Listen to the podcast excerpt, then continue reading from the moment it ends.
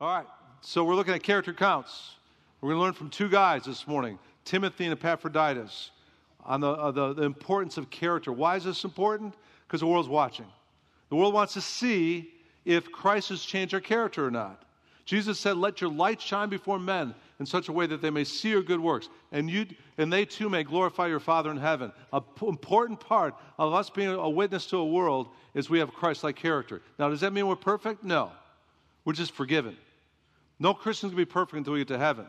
But we should be people, as the scripture says, that are seeking first his kingdom and his righteousness, so all things can be added onto us. Matthew 6:33. We need to be people that are pursuing holiness, people that are growing in Christlikeness because we have a relationship with Jesus Christ. So we're going to learn this morning in Philippians chapter 2 from two guys. First one was, was Timothy. Paul called Timothy his child or son in the faith.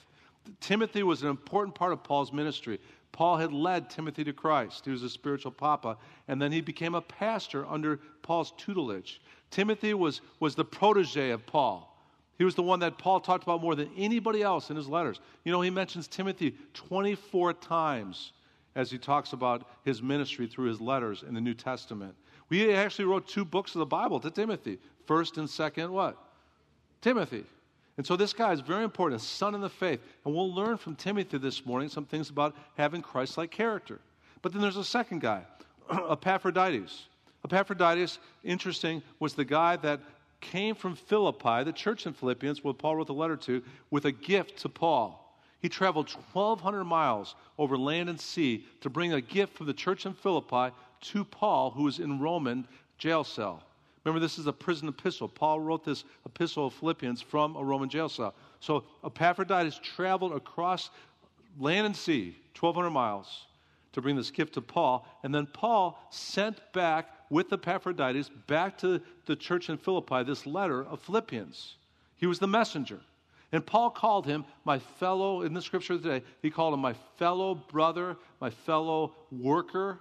My, and, and this it was another close compadre of Paul, someone who was a man that Paul said you should give honor to because of the way that he lived his life. So we can learn from these two guys this morning, Philippians chapter 2.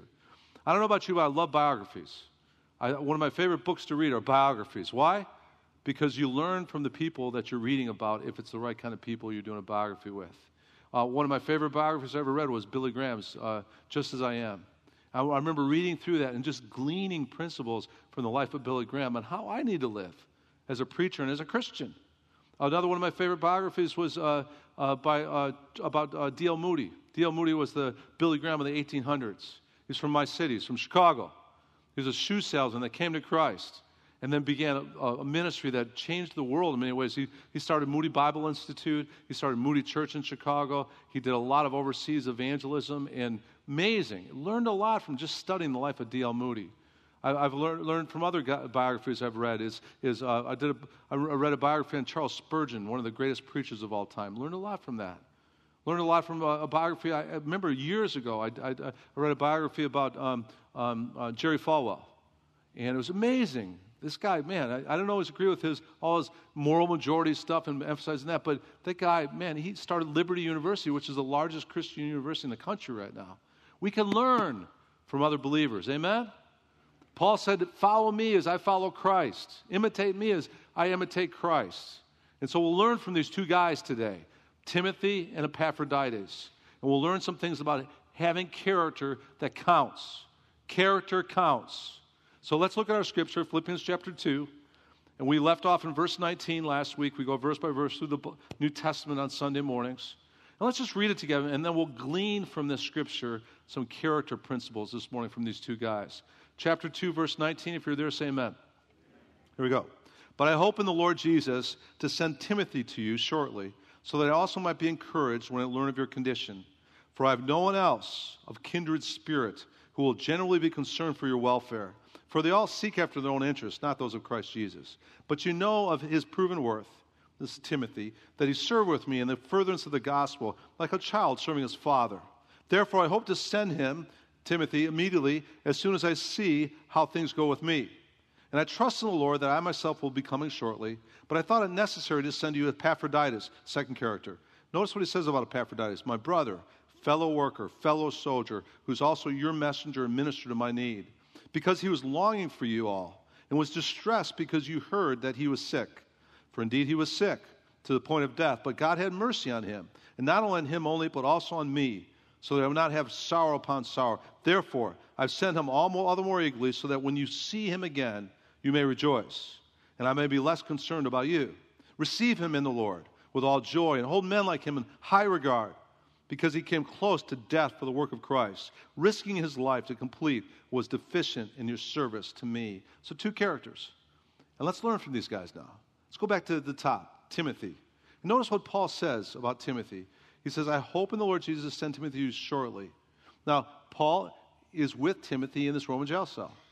Chapter, chapter 1, verse 1 actually says this book of Philippians was sent by Paul and Timothy to the church in Philippi. So Paul is now with Timothy in the jail cell, and he's saying, I'm hoping to send him shortly to you. And I'm hoping that uh, not only will I send back Epaphroditus, the letter of Philippians, but I'm hoping to send down the road here Timothy too. Interesting. And we'll notice what he says about Timothy. Verse 20 again. For I have no one else of kindred spirit. Kindred spirit. That's one word in the Greek is isopsychos.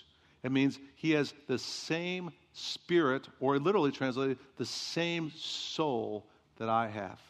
Kindred spirit. Interesting. You know what Paul's saying there? He's saying, if I send Timothy to you in many ways, I'm sending me. Because I've mentored him and discipled him to the point that in sending Timothy, I'm sending someone with the same spirit and the same soul that I have. You know, it's, it's important to understand that as we disciple people, as we mentor other people and help them spiritually, we become same souled with them, and then we could multiply the ministry and the impact that we have spiritually. Parents, listen to that. You got 18 years with your kids to disciple your kids. And as you disciple your kids, the psalm says that as you disciple your kids and then they get out of your house, it's like shooting arrows out into the world for the kingdom of God because you've multiplied your impact through discipling them well and then sending them out into the world. Interesting. It's interesting, too, because as we see Timothy, he multiplies Paul's ministry to the point that he, he becomes a pastor, and then he multiplies churches and becomes pastors of churches. And that's why Paul wrote 1st and 2nd Timothy, because now Paul was writing to this pastor that was pastoring after he mentored him. Howard Hendricks, the professor at Dallas Theological Seminary, says this. He says that every single Christian should have a Paul, a Barnabas, and a Timothy in their life. Every single Christian should have a Paul that you're being discipled by, someone that's mentoring you. Every single believer should have a Barnabas. Barnabas was an encourager, someone who encourages you spiritually. And then every single believer should have a Timothy, someone that you're mentoring and someone you're reproducing yourself with, like Paul did with Timothy. That's important, isn't it? I praise God for the Pauls in my life in my life, the guys that have poured into me and helped me spiritually. I think of Dr. Dave, the Bible college professor that took me under his wing as a young Christian. He just poured into me, mentored me, and then he multiplied his ministry through me. I praise God for the encouragers. There's several of you in there in this church that are Barnabas people that encourage me on a regular basis. Praise God for you. And I praise God also for uh, Timothy's, people that I could pour into and I could mentor also. It's an important thing to have Paul's and Barnabas and Timothy's. Amen? And then it goes on and says about Timothy, I have no one else of kindred spirit who will, notice, be generally concerned for your welfare. For they all seek after their own interests, not those of Christ Jesus. First character quality that we see in Timothy this, this guy that had a kindred spirit with the Apostle Paul, he was generally concerned about the welfare of other things. And it's interesting, Paul says, no one else like Timothy. That's sad. Paul knew, according to the book of Romans, he knew 26 Christians in Rome, but Paul said none of these people have the level of a concern for the welfare of others and for the interests of Christ like Timothy has. And that's something that we need to be honing in on in our lives too, because there's two ways you can live your life. One way you can live your life is verse 21 here just seek after your own interests, not those of Christ Jesus. But another way you could live your life, chapter 1, verse 21, is for me to live as Christ, to die as gain. We got to make a choice. And if you want more joy in your life, we're talking about joy in this book. You want more joy in your life? Quit being so self absorbed and narcissistic like the rest of our culture and do what Jesus said lose your life and then you'll find it. Quit being so selfish and self centered and become Christ centered and other centered. That's the first character quality that Timothy displays here genuine concern and love for others and putting the interests of Christ before your interests. And if you do that, you'll have more joy. Because what's the acrostic for joy we keep referring to? Joy is J O Y. Jesus first, others second, and yourself last. You'll have more joy. As you learn to start having, like, like uh, Timothy says about, or like Timothy, having a genuine concern for the welfare of other people, putting others first. You know, when I first got saved, remember I, I, fell into Christian fellowship. I got involved in this Bible study and young life group and started going to church. I remember meeting Christians and getting involved with Christians for the first time. And I was a little skeptical. These people are way too nice. What do they want from me?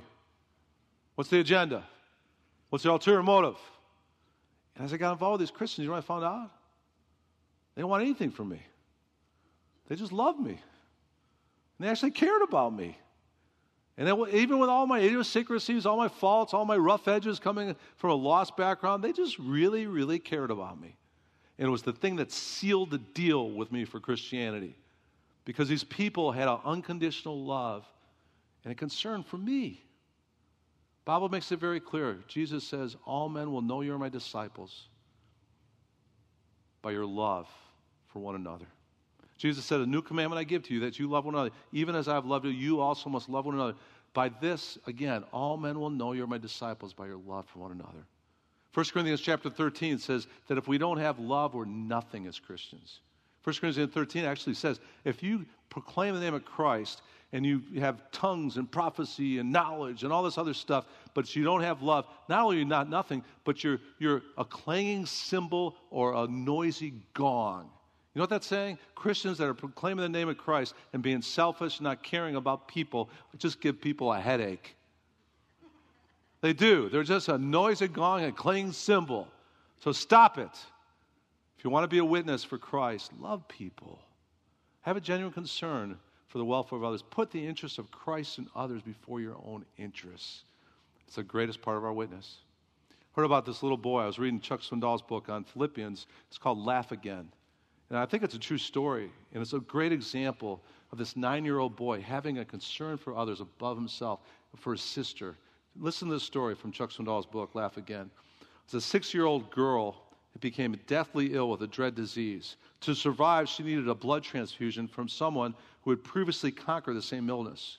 The situation was complicated by her rare blood type. Her nine year old brother qualified as a donor because he had that rare blood type and had had the disease previously also. But everyone was hesitant to ask this nine year old brother because he was just a boy. Finally, they agreed to have the doctor pose the question. The attending physician tactfully asked the boy if, if he was willing to be brave and donate blood for his sister. Though he didn't understand much about such things, the boy agreed without hesitation, saying, Sure, I'll give my blood for my sister. He lay down next to his sister, smiled at her as they pricked his arm with the needle. And then he closed his eyes and lay silently on the bed as the pint of blood was taken out of his arm. Soon thereafter, the physician came in to thank the little boy.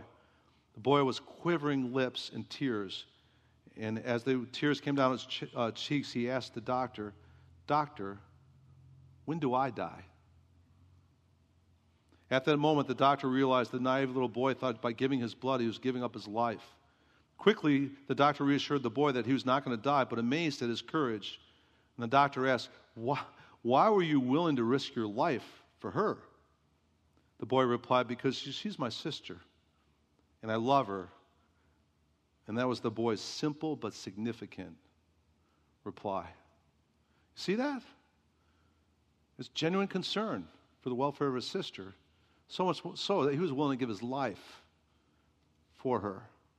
You know, earlier in this chapter, Paul put it this way in chapter 2, verses 3 and 4. He said this Do nothing from selfishness or empty conceit, but with humility of mind, regard one another as more important than yourselves. Do not merely look out for your own personal interests, but what? Interests of others. And who ultimately gave us that example? Jesus. In that chapter, it also says, who, who emptied himself, taking the nature of a servant, being made in the likeness of man, humbled himself by becoming obedient to what? Death on a cross for us. Jesus set the example of looking to the interests of others and the interests of the kingdom before his own interests, and we need to do the same. Amen? That's a first Christ like character. Most important thing in our Christ like character needs to be our love and concern for other people and putting the interests of Christ and people above our own interests. And Paul, Paul said Timothy had that. Now, notice verse 22, second character quality. He says, But you know of this Timothy, of his proven worth. Stop right there. Proven worth. What is that? Literally translated, he passed the test. Could also be translated, he was trustworthy or he was faithful. Faithful. That's the next character quality we're going to have. You know why? Because this world's fickle and flaky. Have you noticed that? The closer we get to the end, the more fickle and flaky people are getting around us, right? Used to be you could make an agreement with somebody with a handshake. Today you need a 10 page contract because people are so flaky and fickle, right? We got way too many lawyers. If you're a lawyer, God bless you, but we got way too many lawyers right now in our culture. Why? Because people are flaky and fickle. And one of, the, one of the things that Paul said about Timothy, he's got proven worth.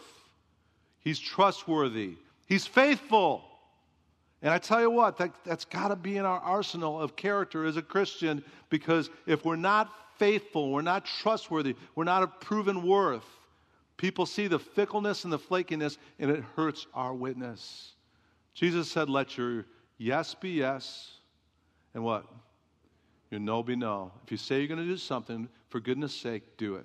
If you say you're going to be somewhere, be there. If you say you're going to serve in an area, serve in that area. If you say you give somebody your word on something, let your word be your word. Because the, the name of Christ is at stake. And if we don't have proven worth and we're not trustworthy and we're not faithful, our witness, bam, ruined. Faithfulness, very important. And one of the joys of heaven, you know it's going to be? It's going to be not only the no more pain, no more sorrow, no more sin, no more death. God's going to wipe away every tear. But if we're living a faithful life for Christ, one of the joys of heaven is going to be entering heaven and God saying to us, Well done, good and faithful servant. Enter now into the joy of your master. Amen? I want to hear those words. One of my life verses is 1 Corinthians 15 58 that says, Therefore, my beloved brethren, be steadfast, be immovable, be always abounding in the work of the Lord, knowing that your toil in the Lord is not in vain. Be steadfast, be faithful, is what Paul's saying there. You know, and one of the interesting things, as you're faithful, you know what God does? You become fruitful. And when, you, when you're faithful, God entrusts you with more to do. We're told that in the parable of the talents. In Matthew chapter 25, uh, verse 33, it says, His master said to him, Well done, good and faithful slave. You were faithful with a few things. I'll put you in charge of many things. Enter now into the joy of your master. You want more things to do and you want your life to count more? Then have the character quality of faithfulness because th- those that are faithful in little things, God will entrust with more. Probably the greatest example to me of, of that is a guy by the name of Greg Laurie. Greg Laurie is pastor in one of the largest Calvary chapels in the world. He's in Riverside, California. He has 20,000 people come to his campus every weekend. I mean, it's like I get a headache just thinking about that. Can you imagine the children's ministry for 20,000 people? It's like a city coming to your campus, right? It's crazy. I mean, it's just, um, I've been to his church, I've been to his campus, and it's just amazing the impact that they're having there in Southern California, Riverside, California. But you know where Greg Laurie started? He started as a 17 year old kid that got saved at Calvary Chapel, the original one in Costa Mesa, and he started going faithfully to every Bible study of the night. He was there every night of the week, just soaking in the Word, learning God's Word, and being trained to faithfully study God's Word. Then he went from there to working in the office. He was the gopher in the office for a couple years, where he just, whatever the pastors needed, he'd go for it. They needed a doorknob for an office door, he'd go get the doorknob for them they needed uh, something to be brought in for office equipment or, or more stuff, he'd go to you know office supply place and get it for the pastors. He'd, and then, then at lunchtime, if the secretaries are out to lunch, the pastors are out to lunch, he'd answer the phones. He's a 17 year old kid answering the phones at Costa Mesa, which was blowing up and exploding at that time. And he'd start answering the phones and, and, and he'd give pastoral counsel to whoever answered. they didn't know he was a 17 year old kid. He just would start counseling biblically over the phone, you know? And then what happened was uh, Pastor Chuck's son, Chuck Smith Jr., started a Bible study in Riverside. And um, then the Bible study grew to maybe 30, 40 young people and stuff. But then he got called to start a church in Orange County. He left the Riverside Bible study. There's nobody to lead the Bible study anymore. So Pastor Chuck asked Greg Laurie, he was 19 years old at the time. So why don't you go lead the Bible study in Riverside? No one else wants to do it. It's smoggy out there. It's a desert, and none of the other pastors wanted to go out to the desert. Greg said, "I'll do it." Went out to the Bible study. Went out there with his 19 early 70s and just started teaching the Word to these young people. Within two or three years, that little Bible study grew to 2,000 people. And then he started doing the Harvest Crusade several years later and started filling you know, civic centers and stadiums uh, with the gospel of Jesus Christ and great music and everything else. God's used him so greatly around the world. Became personal friends with Billy Graham on the Billy Graham board and everything else. And he started just being faithful teenagers, serving, being a gopher, and working in the office and doing whatever needed to be done around the office. Faithfulness leads to fruitfulness. If you want to do things for the kingdom, start by being faithful in the little things, and then God will give you more. Now, does that mean you all become preachers? No. But it means that if you want to be significant in regards to your impact at work or wherever else, just start being faithful. Start faithfully coming to church. Start faithfully serving. It doesn't matter where you serve. I mean, we need more ushers. We need more children's ministry people. We need more greeters. We need more people with small groups. We need more people just helping around here. Just start serving. And God will make your faithfulness turn into fruitfulness. Amen? Proven worth, trustworthiness, faithfulness. Then it goes on, but that also, it says in verse 22, another character quality in Timothy, that he served with me in the furtherance of the gospel like a child serving what? His, his papa, his father. How many here have worked for your dad in a paid position where he actually paid you to work for him? Raise your hand if you've worked for your dad and he paid you to work for let me, let me ask you if, if you worked for your dad and he paid you to work for him, how'd you work? How, how did you work? You worked pretty hard, didn't you? I remember my dad had a real estate company in Chicago, and he one of the things he'd do is he'd buy commercial real estate properties that were, were condemned and dilapidated, and then he would hire me and some of my buddies to go in there and be the demolition, demolition crew. I remember he bought this one Victorian building right on Oak Park Avenue in the main business district that was a Chinese restaurant. And, and, and it was three stories. And the second story was old uh, offices that became tenement housing for the workers in the Chinese restaurant. And it was just, I mean, it was filthy and everything else. But my dad, I remember my dad hired me and some of my high school buddies, and he, he brought us up to the second story, and he all gave us all sledgehammers. We spent like the whole week with sledgehammers, just busting the walls out, busting the window. It was fun. And then he put a dumpster out in the alley, and everything that we were busting up in the second floor, we got to throw out the window into the dumpster in the alley. But I remember just working so hard, 12 hour days getting that thing. A number of times my dad delegated work like that, and I'll, never, I'll never forget. I never worked harder for anybody else than my dad. That was my dad. I remember as a 14 year old, he bought this uh, brick uh, uh, condominium, or it's actually like uh, apartment building, and he was turning it into office space. He had me the whole summer on the second story of all those windows, and then the first story, uh, painting the trim, the wood trim, uh, and making it look presentable for offices that were going to come in. I remember one day, as a 14 year old, it was a hot summer day. I was up on that ladder for you know eight or nine or 10 hours. I remember coming down the ladder, my dad meet me at the bottom of the ladder and get, putting his arm around me and say, Well done, son. Well done, son. There's not many 14 year olds. I'll never forget his words. He says, There's not many 14 year olds that could work an eight or nine hour day like you just did on top of a ladder. I'm proud of you. You know what I wanted to do at that point? I want to get back on the ladder and work another eight or nine hours. Because just the affirmation of my dad.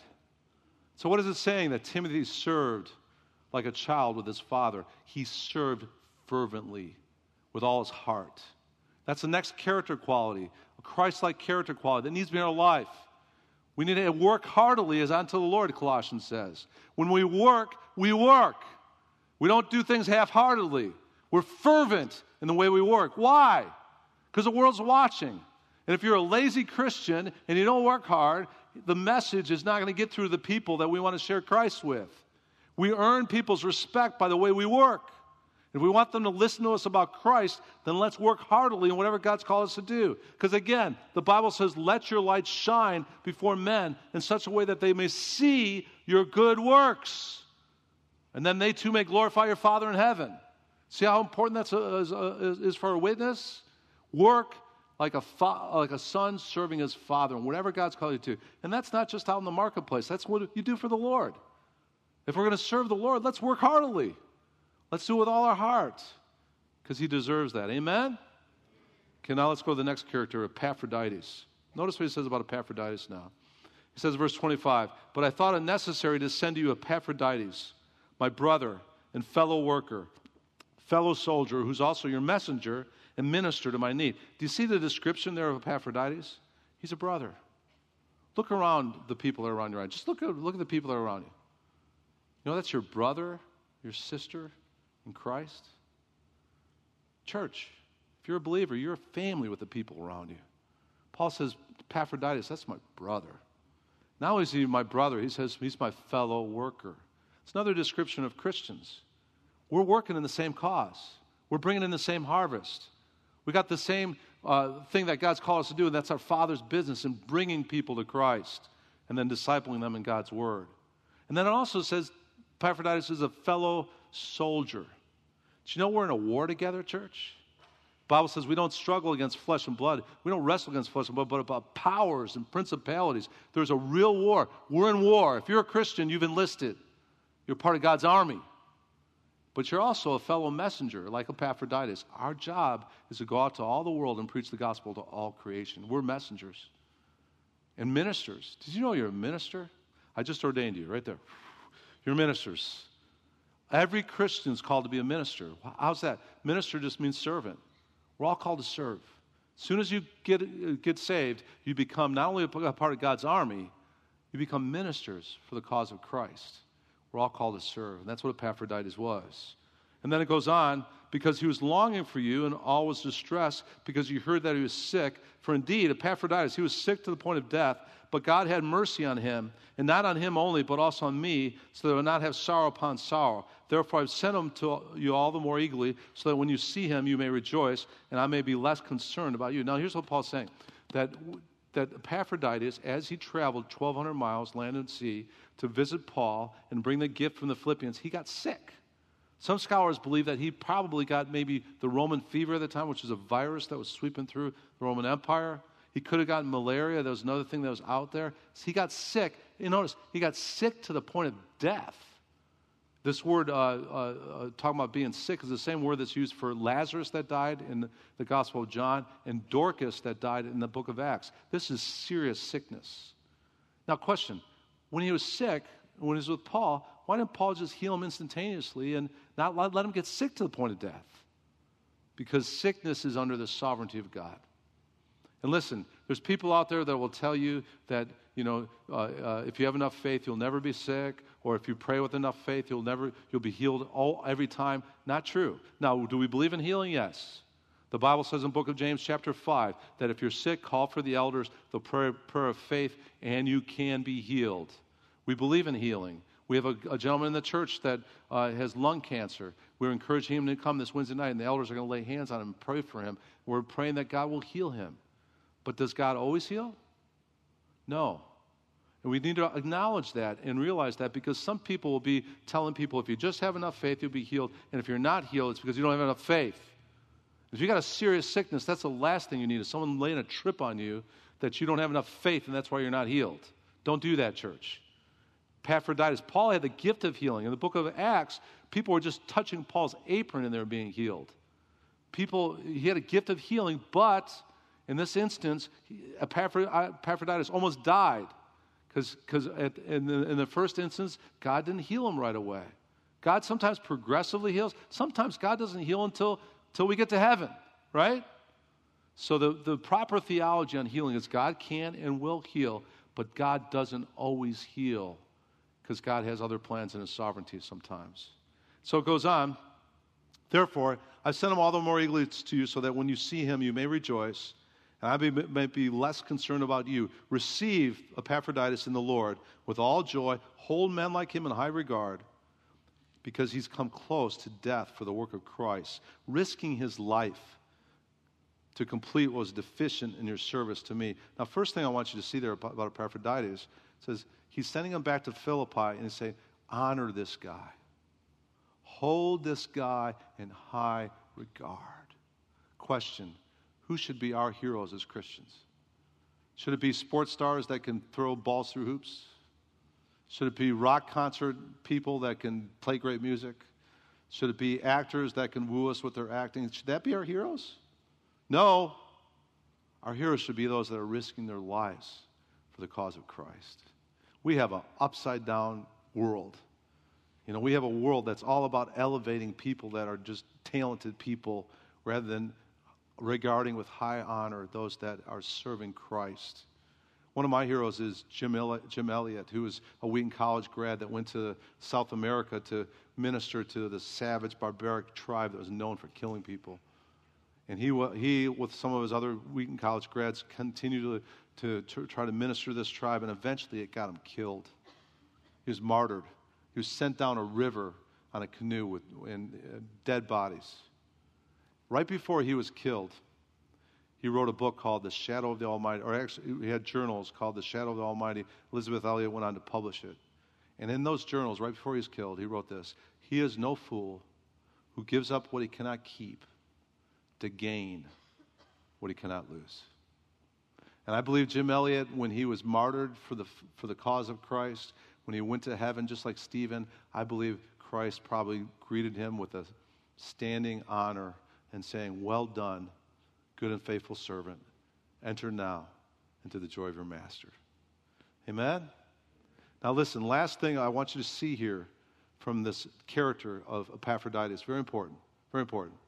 He risked everything for the cause of Christ. He traveled 1,200 miles through, through sea and land. This was before airplanes, planes, trains, and automobiles. He did that for the cause of Christ. And he got some kind of disastrous disease in the process. He almost died from. The word risk there, when it says he risked, is parabolomai in the Greek. And it means this it means to throw the dice with all your money at one throw. You know what it's saying there? One of the reasons what made um, Epaphroditus worthy of great honor is willing to risk everything. He was willing to risk everything on one throw of the dice. For what? For Jesus. He was betting everything in his life that Jesus was real and he was going to lose his life for the cause of Christ. Risks, that's the last thing I want you to see. If you want to have a Christ like character, be willing to be a risk taker, parabolomai, a gambler that's willing to risk everything for the cause of Christ know why that's important? Because way too often we're, we're hedging our bets on Christ. way too often we have way too much margin and we're thinking that we'll do this, but we're not going to really be that risk taking for the kingdom. Listen, I was challenged by that this week. Because it seems like as we grow in Christ and we get mature in Christ, we get less and less adventuresome and risky in our faith. Remember when I first came to Christ, I'd witness to anybody. And now sometimes I'm a little bit, ooh, I got to tell them I'm a pastor. They won't talk to me anymore if I tell them I'm a pastor. I, I get a kick out of that. I'll, I'll, be on the golf course playing golf with somebody, and they'll swear four letter words, everything else, and then they'll ask me, hey, what do you do for a living, by the way? I'm a pastor. they won't swear for the rest of the round. But here's some areas that I think God's calling us as a church to take some risks in that you might not be taking risks in right now. First thing I just mentioned in your witness. The Bible says our job as a Christian is to go into all the world and preach the gospel all to creation. Are we doing that? We have a theme for this year, right up there on both air conditioning units. 2019, each one what? Reach one. Are we doing that? I don't care if you get ridiculed. I don't care if you get insulted. I don't care about what they say about at your work that you're a holy Joe or holy roll or whatever. It doesn't matter. Each one, let's reach one. Let's get this job done. Let's be about our Father's business. Let's be out there being witnessing to people. And not only that, let's be inviting them to church. Because we have the first Sunday of every month. I'm going to start really going after this thing, but the first Sunday of every month, we do communion. And when we do communion the first Sunday of every month, we're going to start making that a Friends Sunday where we're going to encourage you to start bringing friends because the gospel will be presented and, and people get saved that you bring to church. So let's do that. Amen? Jesus said, Follow me, and I'll make you fishers of men. And I had one gentleman I was just talking to this weekend about this, and we came up with a plan. And the plan is the first Sunday of every month, when we do Friends Sunday like that, uh, we're going to start uh, giving a little bit of a motivation to your friends to come because uh, I, how many people like Dunkin' Donuts? How many people like Dunkin' Donuts coffee? So here's what we're going to start doing. We have this gentleman that donated enough uh, money for the first Friends Sunday, which will be the first Sunday in July, to, for, for every person that brings a guest on our Friends Sunday, you're going to get a $5 gift card to Dunkin' Donuts for you and for your friend. Don't give me a hard time about that because I had the individual, he's paying all the money for it. It's not coming to church funds, he's already donated. We'll have 100 gift cards for Dunkin' Donuts. You bring a friend, you get a Dunkin' Donuts gift card, and then you also, you say, well, Pastor John, that's bribery. I don't care.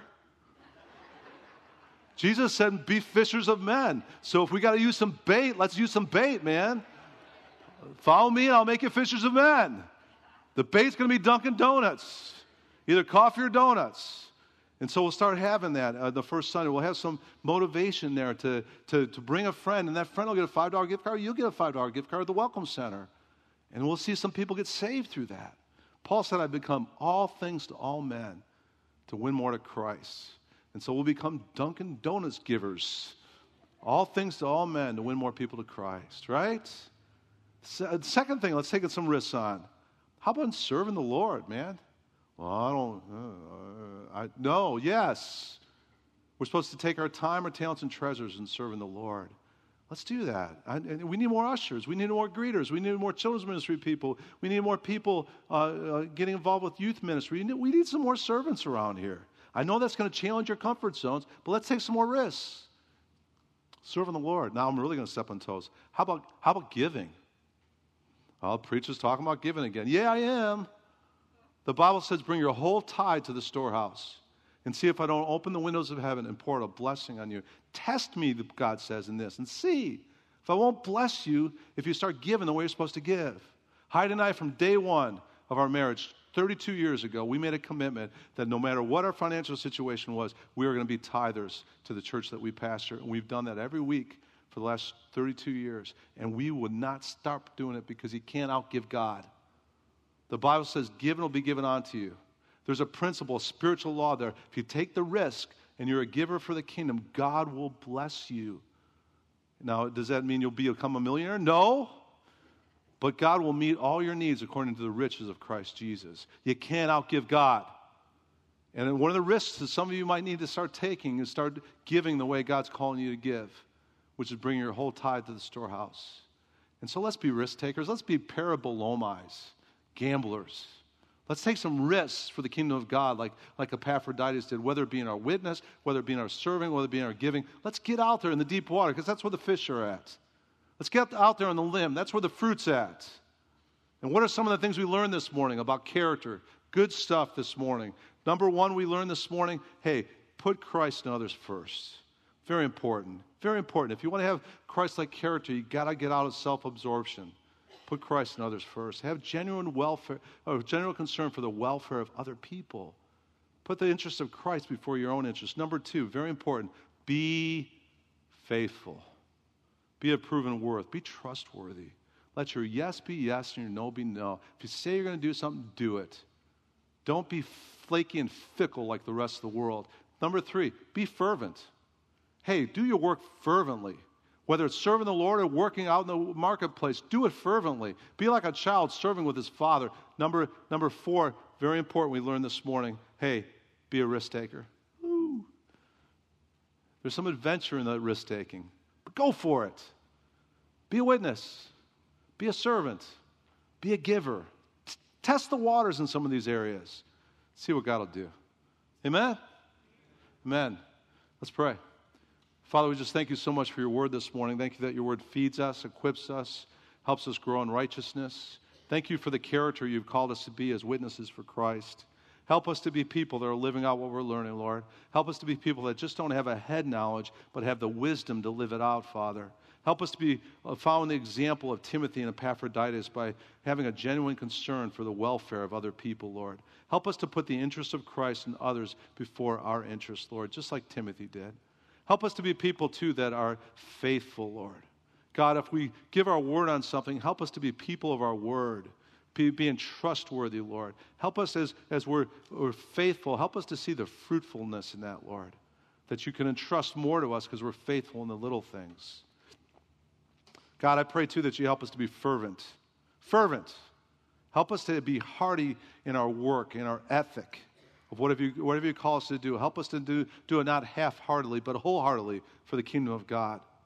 And Lord, help us too to be risk takers. Help us not to be people that are just kind of hedging our bets, but we're, we're giving it all. We're, we're taking risks. We're taking risks for the kingdom of God. We're taking risks in our witnessing and inviting people and telling people about Jesus. We're taking risks in our serving, even outside of our comfort zones. We're taking risks, Lord, in regards to even our giving. We're not ashamed to bring that whole tithe to your storehouse because you will open the windows of heaven and you will pour out a blessing as we give, as you call us to give.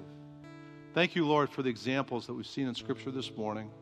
Help us to follow them as they follow Christ, as they did follow Christ. Help us to be people with that character that you've called us to be, Lord. And we know we can't do this apart from the work of your Holy Spirit. So once again, we ask for the power of your Holy Spirit to live in these ways, Lord. Fill us afresh, even right now as we're praying. Give us a fresh filling of your Holy Spirit this Sunday here at Calvary Chapel, Lord. Just thank you, Lord. Thank you for your goodness. Thank you for your faithfulness to us. Continue to bless Calvary Chapel, Lord. Help us to be a church that is a city set on a hill, a lighthouse for your kingdom, a place where people are coming to Christ and learning your word, God, and learning how to live for you and then living it out. Thank you for this time in your word, Lord.